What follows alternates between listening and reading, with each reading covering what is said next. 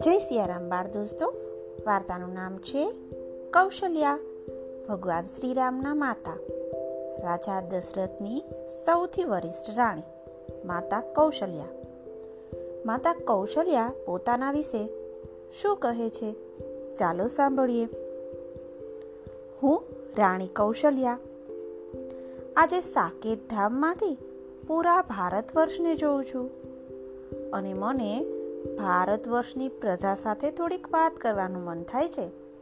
સમય ઘણો પરિવર્તન પામ્યો છે. પણ તમારે સૌએ ફરી ભગવાન શ્રી રામ અને રામાયણને યાદ કરવાની જરૂર છે. લોકો મને ભગવાન શ્રી રામના માતા તરીકે ઓળખે છે અને એ જ મારી સાચી ઓળખ છે.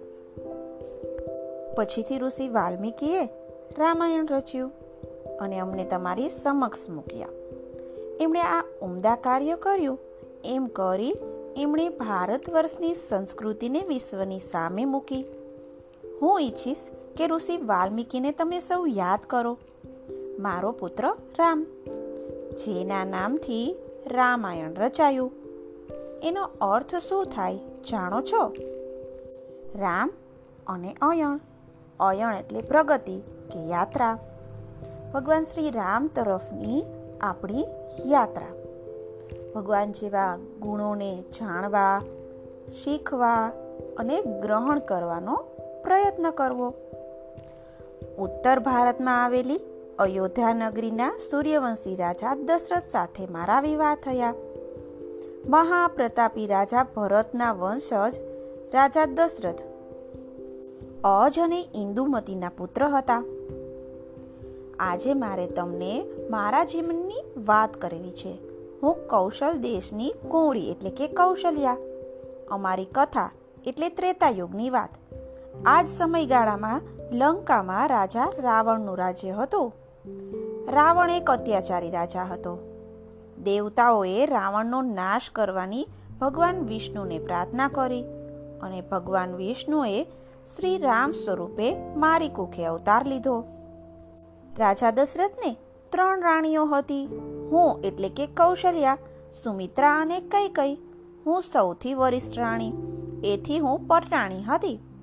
રાજા દશરથને કોઈ પુત્ર ન હતો એટલે એમણે પુત્ર કામેષ્ઠી યજ્ઞ કર્યો. યજ્ઞમાં પતિ સાથે પટરાણી તરીકે દીક્ષિત થનારી હું અને આમ યજ્ઞ દેવતા પાસેથી પ્રસાદી રૂપે પ્રાપ્ત થયેલી અને ત્રણેય રાણીઓ વચ્ચે વહેંચાયેલી ખીરનો અડધો હિસ્સો મહારાણી તરીકે મારે ભાગે આવ્યો હતો.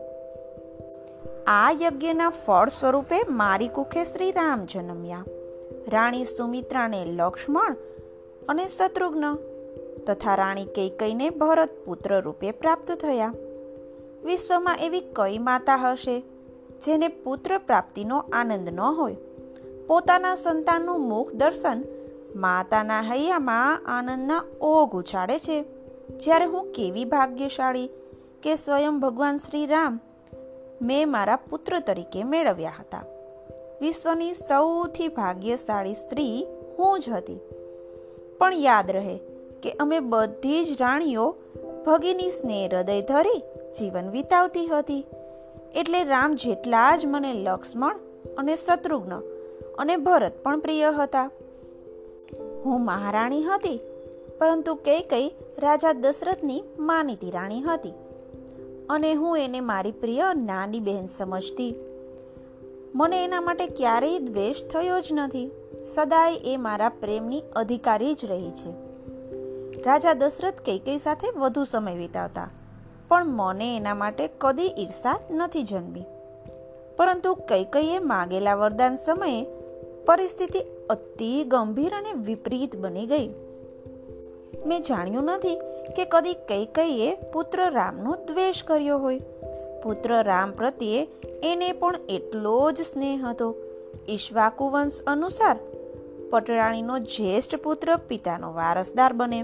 રાજા બની રાજ્ય શાસન સંભાળે. એ સર્વ સ્વીકૃત સત્ય હતું. અને પુત્ર રામ તો માત્ર મારો કે કઈ કઈનો જ નહીં સમગ્ર પ્રજાના હૃદયે વસ્તુ હતો. કઈ કઈ રાજા દશરથ પાસે માંગેલા બે વરદાન. પહેલું, પુત્ર ભરતને અયોધ્યાનો ગાદી વારસ બનાવવો. બીજું, પુત્ર રામને તત્કાળ વનવાસ આપવો. એ મારા માટે તો વજ્રઘાત બની રહ્યા. રાજમહેલમાં કે રાજ્યમાં? આ વાત કોઈ સ્વીકારી શકે એમ ન હતું. કઈ કઈએ આ પહેલા પણ મારી સાથે કદીક અનુચિત વ્યવહાર કર્યો છે, પણ મેં કદી લક્ષ્યમાં ન લીધો. એના વર્તનને મેં હંમેશા માફ જ કર્યું અને એના પ્રત્યે સ્નેહની સરવાણી જ વરસાવી. પણ આ વરદાનની વાત તો સાવ જુદી હતી. સહન ન થઈ શકે એવી હતી.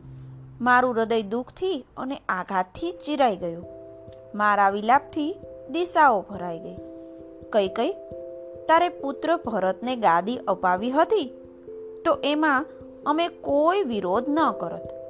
પુત્ર રામને તો પોતાના લઘુબંધુ ભરત માટે આવું કરતા અત્યંત ખુશી થાત. એને ક્યાં કશાયનો મોહ રહ્યો છે? પણ રે નિષ્ઠુર કઈ કઈ, તે આ શું માંગ્યું? રામનો વનવાસ? શા માટે? એણે તારો કયો અપરાધ કર્યો હતો? શા માટે તે એને અને અમને સૌને આવી આકરી સજા કરી? હું પુત્ર રામ વગર કેવી રીતે જીવી શકીશ? મારા કુમળા રાજકુમારને વર્કલમાં કેવી રીતે નિહાળી શકીશ? એ પહેલાં તો મારા પ્રાણ ચાલ્યા જાય, તો જ સારું.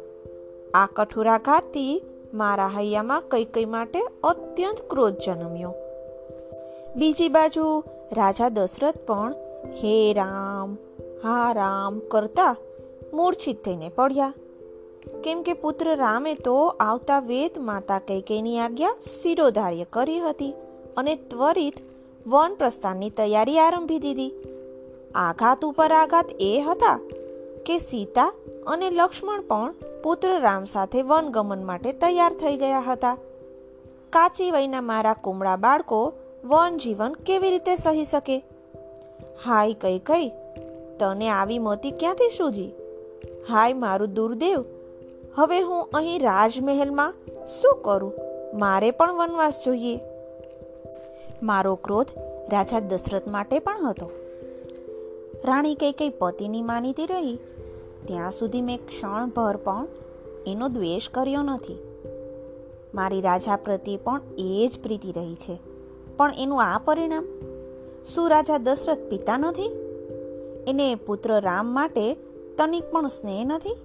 આવું વરદાન એ કેવી રીતે આપી શકે? મારે સૌની સાથે વનગમન જ જોઈતું હતું. ભલે અંતઃપુરમાં રાજા દશરથ કઈ કઈ સાથે બધા સુખ ભોગવે. પુત્ર રામ આ વાત સ્વીકારી શકતા નથી. પતિ સેવા એ જ મારું પ્રથમ કર્તવ્ય છે. એ વાત એ દ્રઢપણે કરે છે અને મારે એ સ્વીકાર્યા વગર છૂટકો જ નથી. રામ વિદાય લઈ રહ્યા છે. અને વલકલ પહેરેલી રાજકુમારી સીતાની સામે હું કેમેય મારી જાતને માફ કરી શકતી નથી. પરંતુ આ કરાલ કાળ અમારા પર ત્રાટકી ચૂક્યો છે. મારે વનવેશ ધરેલા મારા સંતાનોને આશીર્વાદ જ આપવા રહ્યા.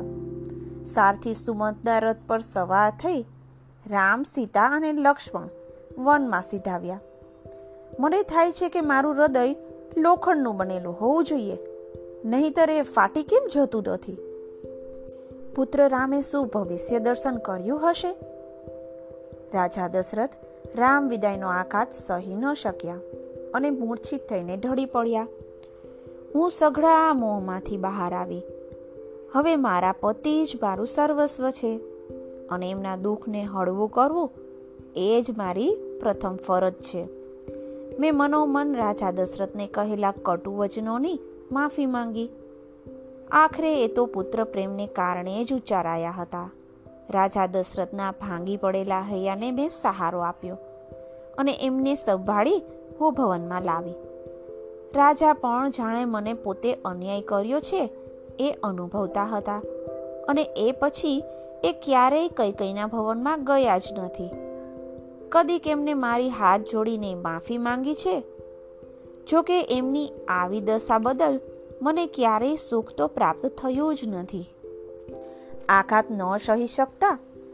આખરે રાજા દશરથ, હે રામ, મારા રામ, વિલાપ કરતા દેહનો ત્યાગ કર્યો. એક સાથે પુત્રનું વનગમન અને પતિનું દેહાવસાન. મારા ધૈર્યને કેવી રીતે સંભાળી શકે? રુદન અને શોકથી મારું હૈયું ભાંગી પડ્યું. કઈ કઈ પ્રત્યે ફરી એકવાર ક્રોધ જન્મ્યો? પણ આખરે આ બધું નિયતિને આધીન છે. એટલે સ્વીકારવું જ રહ્યું. એક વિકટ પરિસ્થિતિને કારણે ડહોળાયેલું મન ધીરે ધીરે શાંત થયું. પ્રેમ અને સ્નેહના નિર્મળ જળ સપાટી પર રહ્યા. ક્રોધનો કાદવ નીચે બેસી ગયો. એ પછી ધીરે ધીરે કઈ કઈ પ્રત્યેનો મારો રોષ સમી ગયો. ધર્મ એ જ જીવન છે અને નિયતિનો સ્વીકાર એ જ ધર્મ છે. પુત્ર રામે પણ આવું જ કહ્યું છે. મારા જીવનનો એ કઠણ કાળ પાણીના રેલા પેઠે વહી જાય છે. રામ અયોધ્યા પાછા ફરે છે અને રાજભવન અને અયોધ્યા પુનર્જીવિત થાય છે. પરંતુ સમય બદલાઈ ચૂક્યો હતો.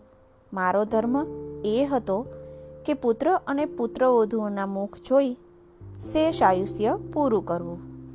દેવ નિયતિ એ જ સમગ્ર જીવન વ્યવસ્થાનું પ્રાણ તત્વ છે.